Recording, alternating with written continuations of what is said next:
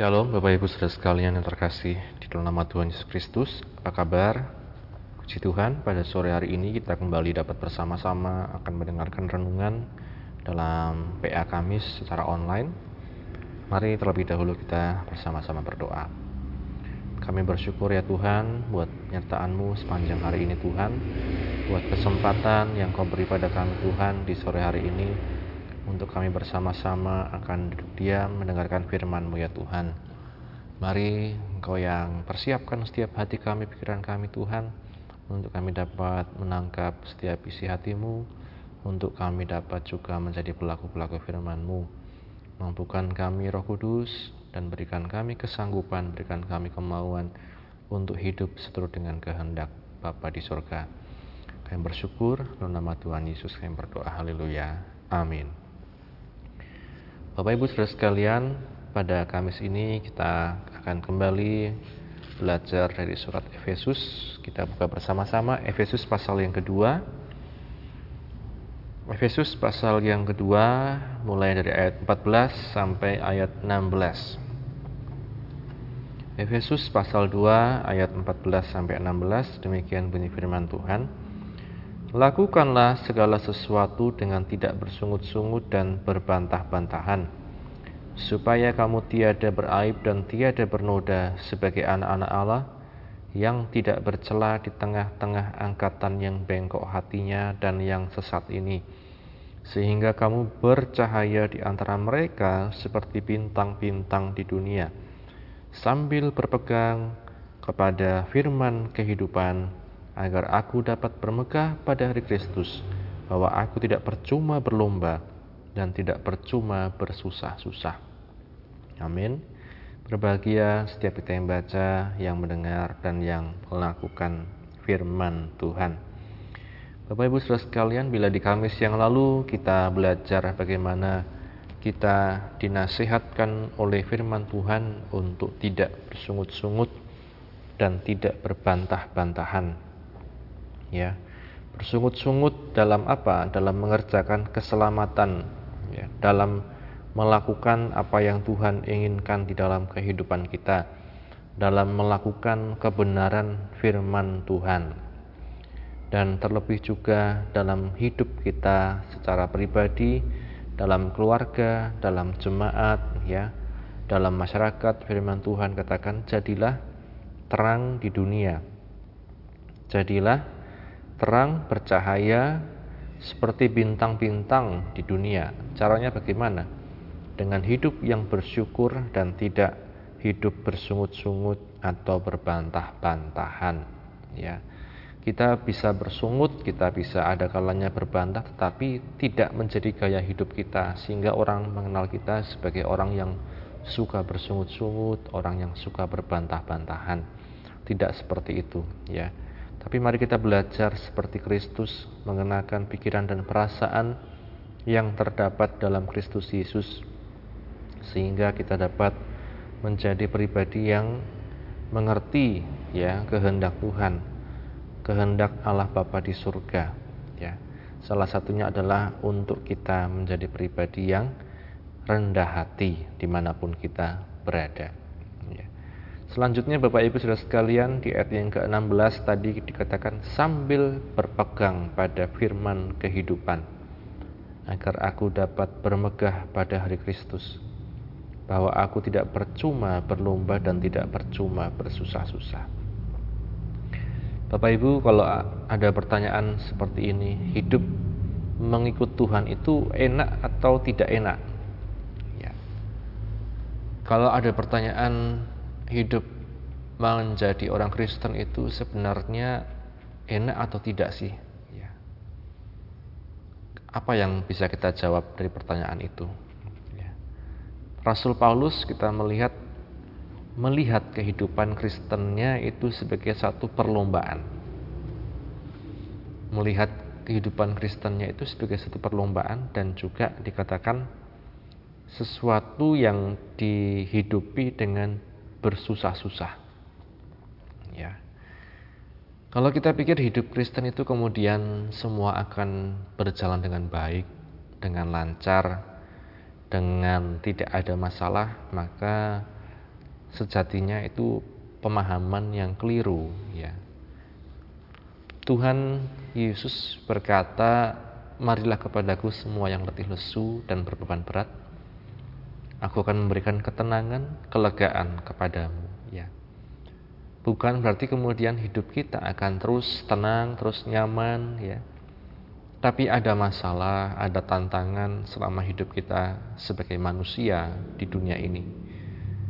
Kadang bukan hanya masalah kita sendiri, tetapi masalah dalam keluarga, ya, masalah anak-anak, masalah pasangan hidup dan lain-lain. Bapak Ibu Saudara sekalian, di sisi lain kita perlu untuk terus berpegang pada firman kehidupan. Nah, di sini yang tidak mudah dalam kehidupan kita bagaimana ada masalah, tapi kita tetap harus berpegang pada firman Tuhan. Ya. Seringkali Bapak Ibu Saudara orang ketika menghadapi masalah sering kali dapat berpikir untuk menghalalkan segala cara, ya. Dapat berpikir untuk menghalalkan cara apa pun demi meraih ya apa yang dia inginkan. Ya. Nah ini Bapak Ibu Saudara sekalian dapat membuat kita terjebak pada satu uh, tindakan yang keliru ya tindakan-tindakan yang keliru ya nah Bapak Ibu Saudara sekalian seperti yang dikatakan firman Tuhan salah satunya ya adalah bagaimana dalam kehidupan orang Kristen dapat tergoda untuk apa menjadi kaya pengen kaya ya. Bukan masalah di uangnya, tapi masalah pada cinta uangnya, Bapak Ibu Saudara sekalian. Kita melihat dalam 1 Timotius pasal yang ke-6 1 Timotius pasal yang ke-6 ayat yang ke-9 1 Timotius pasal 6 ayat 9 Tetapi mereka yang ingin kaya terjatuh ke dalam pencobaan ke dalam jerat dan ke dalam berbagai-bagai nafsu yang hampa dan yang mencelakakan yang menenggelamkan manusia ke dalam keruntuhan dan kebinasaan. Karena akar segala kejahatan ialah cinta uang, sebab oleh memburu uanglah beberapa orang telah menyimpang dari iman dan menyiksa dirinya dengan berbagai-bagai duka. Ya, bukan masalah di uangnya, tetapi masalahnya pada cinta uang yang membuat manusia itu dikatakan jatuh dalam pencobaan ke dalam jerat dan ke dalam berbagai nafsu yang hampa dan yang mencelakakan yang menenggelamkan manusia ke dalam keruntuhan dan kebinasaan. Ini Bapak Ibu Saudara sekalian. Hati-hati dalam segala keinginan kita ya. Firman Tuhan katakan di ayat yang ketujuh 1 Timotius 6 ayat yang ketujuh Sebab kita tidak membawa sesuatu apa ke dalam dunia dan kita pun tidak dapat membawa apa-apa keluar. Asal ada makanan dan pakaian cukuplah. Artinya hidup yang mencukupkan diri ya dengan apa yang dipercayakan Tuhan. Kita bisa berusaha lebih, ingin lebih, ingin lebih. Tapi jangan sampai kemudian kita jatuh dalam satu situasi misalnya kita harus mengorbankan ibadah. Kita harus mengorbankan waktu bersama dengan keluarga misalnya. Atau kita harus mengorbankan waktu saat teduh kita ya. Sampai tidak ada saat teduh dalam 24 jam. Nah ini Bapak Ibu karena apa? Mengejar setoran mengejar orderan dan lain-lain. Jadi Bapak Ibu sekalian orang-orang seperti ini bisa terjebak dalam nafsu yang hampa bisa terjebak untuk tidak berpegang pada firman kehidupan. Kalau kita kembali pada Filipi 2 tadi ayat yang ke-16 dikatakan kita harus berpegang pada firman kehidupan. Itulah firman yang membawa kita pada satu hidup yang kekal.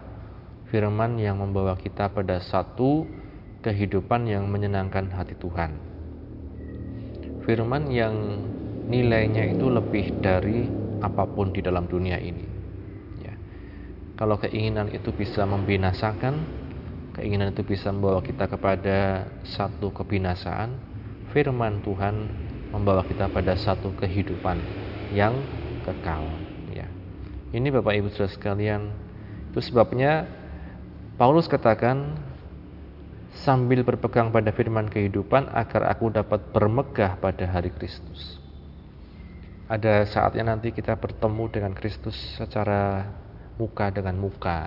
Nah, di situ dikatakan firman Tuhan, apakah kita masih tetap berpegang pada firman kehidupan? Ya.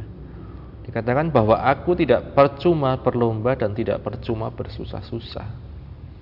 Kalau kembali ke pertanyaan tadi, apakah hidup sebagai orang Kristen itu enak? Ternyata tidak selalu enak. Pasti ada enaknya, tapi tidak selalu enak. Ada satu perlombaan, ada satu bersusah-susah. Ya, Bapak Ibu Saudara sekalian. Kalau kita pikir hidup Kristen kemudian kita tidak bergumul, ya maka kita salah. Misalnya saja tentang dosa. Ibrani pasal 12 kita melihat Ibrani pasal 12 ayat yang keempat demikian bunyi firman Tuhan dalam pergumulan kamu melawan dosa kamu belum sampai mencucurkan darah ya. pribadi Yesus sebagai manusia dikatakan dia sampai mencucurkan darah untuk menebus kehidupan manusia dari dosa kita sebagai orang yang sudah diselamatkan jangan sampai kita tetap hidup di bawah kuasa dosa. Kita menuruti keinginan dosa, keinginan daging dan lain-lain. Ayat 3, ingatlah selalu akan dia yang tekun menanggung bantahan yang sehebat itu terhadap dirinya dari pihak orang berdosa supaya jangan kamu menjadi lemah dan putus asa. Ingatlah selalu akan dia. Dan dalam pergumulan kita melawan dosa, kita belum sampai mencucurkan darah. Ya. Apakah kita menyadari hal ini Bapak Ibu Saudara sekalian? Kita melawan dosa, melawan keinginan, belum sampai mencucurkan darah. Paling sampai pada pikiran kita ya. Ya. Sampai pada pikiran kita di mana ada pergumulan ya. Misalnya kita terikat pada sesuatu dosa, apakah sampai mencucurkan darah? Ya, tentu tidak. Nah, di sini firman Tuhan katakan Berpeganglah pada firman kehidupan yang membuat kita tidak berdosa, membuat kita bisa lepas dari setiap hawa nafsu, keinginan dosa. Ya. Dan itu perjuangan, itu perjuangan. Orang yang merokok, melepaskan diri dari rokok itu perjuangan. Jangan sampai kita merasa ah santai, Tuhan tidak apa-apa, Tuhan memaklumi saya. Ya. Untuk kita yang ada satu uh, masalah ya suka kepahitan dengan orang, suka tersinggung dengan orang. Kemudian kita tidak merasa itu sebagai sesuatu yang salah. Nah, itu masalah lagi. Pergumulan Bapak Ibu Saudara sekalian. Pergumulan dalam hidup kita melawan dosa. Ya. Hanya dapat dikalahkan dengan apa? Darah Yesus, darah Kristus. Penundukan diri kita, kesadaran kita kepada korban Kristus penundukan kita pada firman Tuhan itu didasari apa yang sudah Kristus kerjakan dalam kehidupan kita. Maka di ayat-ayat awal pikiran dan perasaan Kristus itu berbicara tentang bagaimana Yesus tidak menganggap kesetaraannya dengan Allah sebagai milik yang harus dipertahankan. Ya. Tapi mengosongkan dirinya dan menjadi sama dengan manusia, bahkan sampai mati di kayu salib. Itu pribadi Kristus. Maka kita dikatakan ingatlah selalu akan Dia. Inilah Bapak Ibu Saudara sekalian yang dikatakan supaya kita tidak percuma berlomba dalam hidup ini. Tidak percuma bersusah-susah mengikut Tuhan. Ya. Paulus pun dalam kehidupannya Bapak Ibu dia termasuk banyak pergumulan ya. Meskipun dia begitu dekat dengan Tuhan, diberikan berbagai macam Eh, pembukaan rahasia firman Tuhan, tapi dia pun mendapat tantangan demi tantangan. Misalnya salah satunya di 2 Timotius 4 ayat yang ketiga, 2 Timotius 4 ayat yang ketiga. Karena akan datang waktunya orang tidak dapat lagi menerima ajaran sehat, tetapi mereka akan mengumpulkan guru-guru menurut kehendaknya untuk memuaskan keinginan telinganya mereka akan memalingkan telinganya dari kebenaran dan membukanya bagi dongeng. Ya.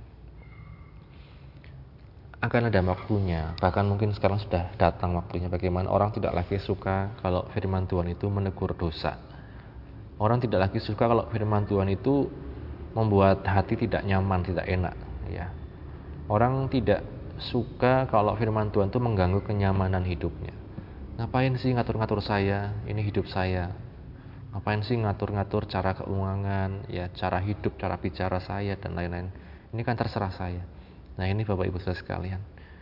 Dikatakan orang itu tidak suka kalau firman Tuhan itu disampaikan ya dengan tulus, dengan murni, sesuai dengan apa yang Alkitab katakan. Mereka akan memalingkan telinganya dari kebenaran dan membukanya bagi dongeng. Ya, ini Bapak Ibu saudara sekalian dalam kehidupan Paulus pun dikatakan dia memiliki tantangan semacam ini. Salah satunya di antara berbagai macam tantangan yang lain. Artinya bahwa mengikuti Yesus itu Bapak Ibu bukan hanya enak-enaknya saja, tapi ada satu perlombaan untuk kita tetap beriman, tetap mempertahankan iman sampai pada garis akhir dan ada satu apa ya kalau saya katakan kesusahan ya bersusah-susah sampai di akhir ya.